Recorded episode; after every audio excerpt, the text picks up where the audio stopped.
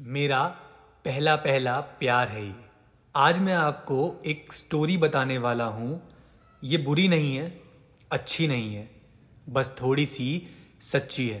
कहानी है एक लड़के की, जो थोड़ा सा सीधा, थोड़ा सा साधा और बजट से एकदम आधा था। पर औकात देख कर कहाँ ही प्यार होता है? ये दिल भी किसी की याद में किस तरह रोता है? ये कहानी है पहले प्यार की।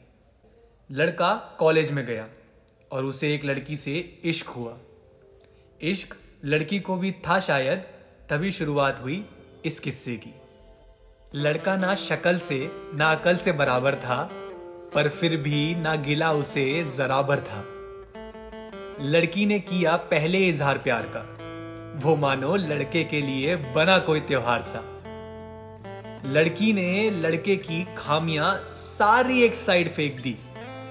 उसकी ठंडी सी रूह को छूकर वो कांपती, मोहब्बत मानो सेक दी। मिलने को उससे वो रोज 20 मील का रास्ता नापता था। एक ट्रेन, फिर दो ट्रेन, फिर पैदल कितनी उलझने वो टापता था। पैसे बचाने के साथ, कमाने के तरीके भी ढूँढने लगा। उसकी खुशी के लिए अपनी जरूरतों से आँखें मूंदने लगा। मुँह पर रुमाल, हाथ में औज़ार, शनि इतवार, कुछ काम कर लिया। कमाए पैसे उसने ताकि उसे घुमाए, कुछ यूँ उसने आशिकों में अपना नाम कर लिया। एक बर्गर, एक आइसक्रीम, एक चॉकलेट के लिए दो दिन उसने बचाए पैसे थे। ट्रेन में टिकट लगेगी ना, ये सोचकर पैदल जाता था। सोचो उसके इरादे कैसे थे। लड़के के बर्थडे पर लड़की ने कुछ यूँ कमाल कर दिया। उसे ऊपर से नीचे तक पूरा गिफ्ट से भर दिया। लड़का खुश था, पर यह ख्याल दिमाग से कहा जाने वाला था? कि उस लड़की का भी तो बर्थडे अगले महीने आने वाला था। लड़के ने कुछ कमाया और अपना कुछ सामान नीलाम कर दिया। लड़की को उसके दोस्तों के आगे कुछ इस कदर हैरान कर दिया। एक दिन बात नहीं होती थी तो काफ़ी आधा सा लगता था। दोनों साथ में हो तो थोड़ा भी ज़्यादा सा लगता था। उसके प्यार की कहानी उन कैफेज के टिश्यूज पर आज भी है। कॉपी के आखिरी पन्नों पे लिखे हुए वादे याद उसे आज भी हैं। फिर हुआ रिलाइज कि बड़े हो गए, अब कमाना है नौकरी करनी होगी। लड़की थी एम्बिशियस और लड़का अपनी धुन में जोगी। लड़की की लगी नौकरी, उसने किया पूरा अपना जॉब का सपना।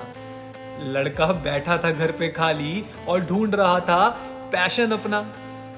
बिज़ी रहने लगी थी लड़की, बात करना भी अब कम सा था। घर के ताने, लड़की के ताने सुनकर घुट्टा लड़के का दम सा था। सबको लगता था कि खाली बैठना लड़के के लिए टशन सा था। जॉब ढूंढना लड़के को अब लगने लगा कोई मिशन सा था। लड़की निकल गई काफ़ी आगे। पीछे मुड़ना अब मंजूर नहीं। लड़की निकल गई काफ़ी आगे, पीछे मुड़ना मंजूर नहीं। प्यार हुआ खत्म अचानक। क्या लड़की का कोई कसूर नहीं? अब दिन बीत जाने लगे, बिना बात हुए। क्या अब कोई तड़प नहीं होती? जिसको लेट रिप्लाई तक पे चैन नहीं था, अब वो बिना मैसेज कॉल आराम से है सोती। आ गया वो दिन जब खामोशी ने अपनी बातें बोली। नहीं रह सकती ना तेरे साथ। इतना ही बस वो चीख कर बोली। कुछ साफ़ नहीं किया, ना कुछ बताया, लड़के को ये करने की वजह क्या है? लड़का मनाए उसे और वो गायब हो गई। समझाओ जरा, ये सजा क्या है? यार ये कहानी ना, शिवा की भी है और शिवानी की भी। और काफ़ी लोग होंगे आई गेस जो इससे काफ़ी कनेक्ट करेंगे। तो उनके लिए कुछ था कि, अब मुझे दुनिया की ऊंचाइयों से नहीं इश्क की गहराइयों से डर लगता है। अगला पॉडकास्ट जल्दी ही आएगा सुनते रहो।